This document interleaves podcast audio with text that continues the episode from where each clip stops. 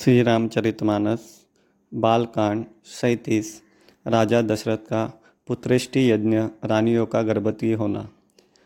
वे पर्वतों और जंगलों में जहाँ तहाँ अपनी अपनी सुंदर सेना बनाकर भरपूर छा गए। यह सब सुंदर चरित्र मैंने कहा।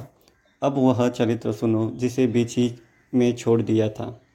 अवधपुरी में रघुकुल शिरोमणि दशरथ नाम के राजा हुए, जिनका नाम वेदों में विख्यात है। वे धर्म धुरंधर गुणों के भंडार और ज्ञानी थे। उनके हृदय में शांग शारंग धनुष्य धारण करने वाले भगवान की भक्ति थी और उनकी बुद्धि भी उन्हीं में लगी रहती थी। उनकी कौशल्या आदि प्रिय रानियाँ सभी पवित्र आचरण वाली थी। वे बड़ी विनीत और पति के अनुकूल चलने वाली थी और श्री हरि के चरण कमलों में उनका दृढ़ प्रेम था।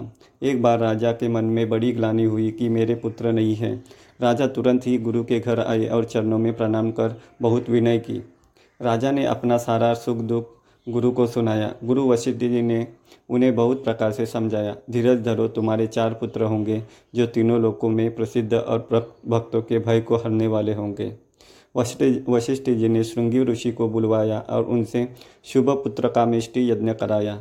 मुनि के भक्ति सहित आहुतियाँ देने पर अग्निदेव हाथ में चरु, हवि हविष्यान्न खीर लिए प्रकट हुए और दशरथ से बोले, वशिष्ठ ने हृदय में जो कुछ विचारा था, तुम्हारा वह सब काम सिद्ध होगा हे राजन, अब तुम जाकर इस हविष्यान्न को जिसको जैसा उचित हो, वैसा भाग बनाकर बांट दो। तदंतर अग्निदेव सारी सभा को समझाकर अंतर्दान हो गए। राजा परमानंद में मग्न हो गए। उनके हृदय में हर्ष समाता न था। उसी समय राजा ने अपनी प्यारी पत्नियों को बुलाया। कौशल्य आदि सब रानियाँ वहाँ चली आई।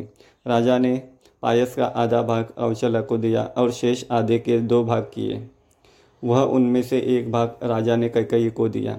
शेष जो बच रहा, उसके फिर दो भाग हुए और राजा ने उनको कौशल्य और कैकई के हाथ पर रखकर, अर्थात उनकी अनुमति लेकर और इस प्रकार उनका मन प्रसन्न करके सुमित्रा को दिया। इस प्रकार सब स्त्रियाँ गर्भवती हुई, वे हृदय में बहुत हर्षित हुई।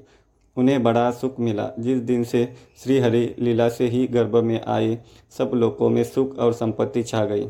शोभाशील और तेज की खान बनी हुई सब रानियाँ महल में सुशोभित हुई। इस प्रकार कुछ समय सुखपूर्वक बीता और वह अवसर आ गया जिसमें प्रभु को प्रकट होना था। धन्यवाद